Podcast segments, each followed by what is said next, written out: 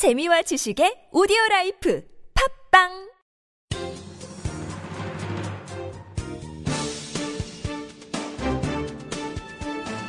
일간 사설 4월 13일 월요일 한겨레 사설. 박 대통령 왜 하필 세월호 일주기에 출국을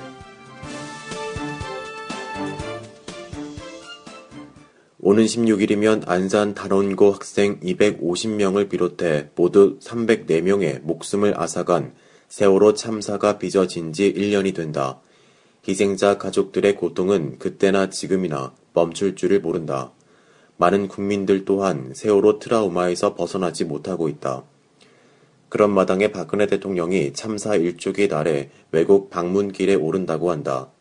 국민 대다수의 정서와는 거리가 있는 모습 같아 안타깝다. 청와대는 박 대통령이 콜롬비아와 페루, 칠레, 브라질 등 남미 4개국 순방을 위해 16일 오후 출국한다고 지난 10일 밝혔다. 다만 출국일이 세월호 일주기인 점을 고려해 오전에 추모 일정을 가질 예정이라고 한다. 이왕 추모 일정을 염두에 두고 있다면 출국일을 하루 정도 늦출 수는 없었는지 궁금하다. 세월호 참사는 국가 운영 시스템의 문제점을 그대로 드러낸 사건이다.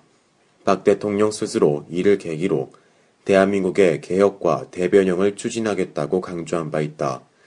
국민들이 얼마나 큰 충격을 받고 슬픔에 잠겼던지 경제 활동 등도 영향을 받았다. 그런 만큼 대통령으로서 하루가량 희생자 가족들의 아픔을 달래는 시간을 보낼 수 있지 않을까 싶다. 하지만 이런 바람을 뒤로 한 채 오후에 출국한다고 하니 박 대통령의 공감과 소통 능력에 의문이 들지 않을 수 없다. 청와대의 정무 판단력도 의심스럽다. 외국 정상과의 회동 일정을 늦추는 게 적절하지는 않다. 국익 차원에서 바람직하지 않을 수도 있다. 중남미가 우리의 주요 시장으로 떠오르는 상황이니 더 그렇다. 하지만 국내 상황을 설명하면 상대국도 이해 못하지 않을 것이라고 생각한다. 그런데도 청와대가 이런 자세를 보이지 않으니 따가운 눈총을 받을 수밖에 없다. 일부에서는 박 대통령이 리콴유 전 싱가포르 총리를 직접 조문한 것과 세월호를 대하는 태도를 비교해 박 대통령이 기억하고 싶은 것만 기억하는 게 아니냐는 냉소적인 얘기도 한다. 박 대통령은 억울할지 모르지만 그게 민심이다. 지금이라도 박 대통령이 일정을 재고했으면 좋겠다.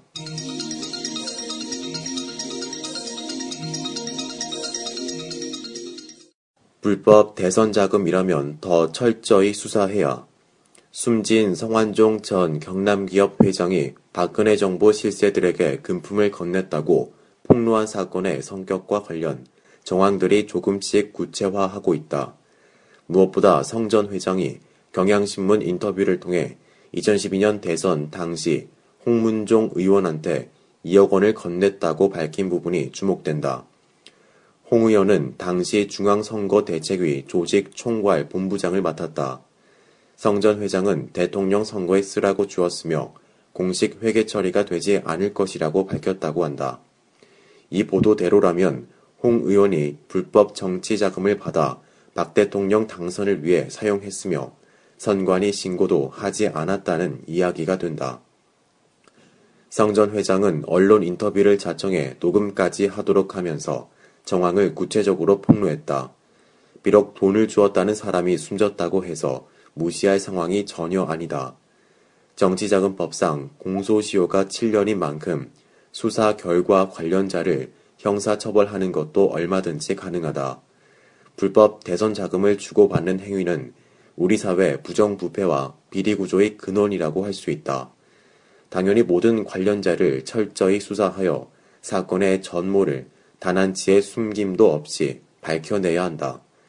홍준표 경남지사한테 2011년 6월께 건넸다는 1억 원은 한나라당 대표 경선 자금으로 보인다. 역시 성관이 신고를 하지 않은 불법 정치 자금일 가능성이 크다.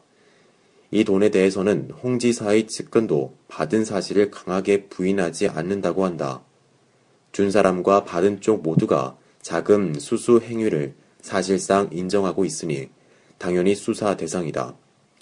아직 성전 회장이 몸에 지녔던 메모에 언급된 수준이긴 하지만 유정복 인천시장 3억 원, 부산시장 2억 원도 실체와 성격을 철저하게 규명해야 한다. 이병기 청와대 비서실장, 김기춘 전 청와대 비서실장, 이완구 국무총리 관련 부분도 마찬가지다. 우려되는 것은 이 정부에서 청와대와 검찰의 관계가 극히 비정상적이라는 점이다. 청와대는 수시로 검찰 수사 방향에 관여하고 검찰은 그 장단에 춤추는 모습을 보임으로써 정치 검찰 논란을 빚어왔다. 불과 몇 달 전 정윤회 문건 사건 수사가 대표적으로 현직 청와대 민정수석이 사건 와중에 갑작스레 사퇴하는 일마저 벌어졌다. 현 정부의 핵심 실세들이 줄줄이 연루되어 있다는 것이 이번 사건의 특징이다. 특히 불법 대선 자금이 맞다면 박 대통령한테 부담이 생길 가능성도 있다. 검찰이 정말 성역 없이 제대로 수사할 수 있을지 의문을 지우기 어려운 상황이다. 검찰이 12일 수사 착수를 선언하고 담당 부서를 배정했다. 검찰이 관련 정황들을 철저하게 조사하기를 일단 기대한다. 경우에 따라선 특별 검사를 도입하는 방안도 고려될 수 있을 것이다. 아울러 박 대통령과 청와대가 해야 할 일이 있다. 현 정부의 핵심 실세들이 연루되었다고 해서 특히 대통령 자신에게 부담이 될 수 있는 문제라고 해서 수사기관이 좌고 우면해선 안 된다는 점을 분명히 밝히고 나서는 것이다. 2003년 대선 자금 수사 당시 노무현 대통령은 성역 없는 수사를 요구하고 나섰으며 그 결과 검찰은 이회창 한나라당 후보와 노무현 후보 양쪽의 불법 자금을 밝혀냈다. 박근혜 대통령의 행동을 지켜보고자 한다. 수사기관이 정권의 눈치를 보지 않고 철저하게 사건 수사에 몰입할 수 있도록 대통령의 진정성 있는 의지 표명이 필요한 때다.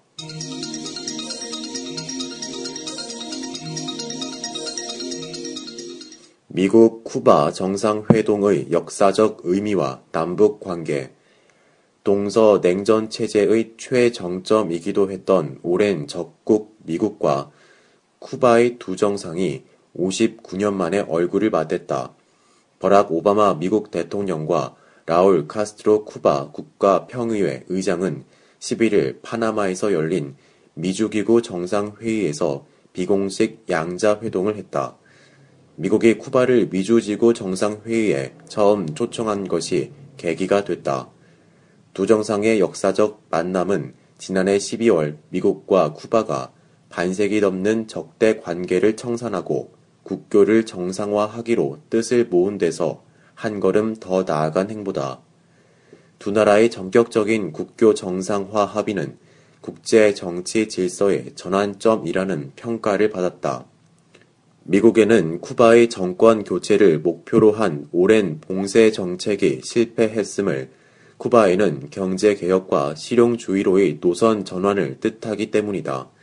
미국의 쿠바 점령과 쿠바의 사회주의 혁명 등으로 상징되는 20세기 두 나라 관계를 새롭게 정립해보자는 의미였다. 이번 회동으로 국교 정상화 협상에도 탄력이 붙을 수 있다.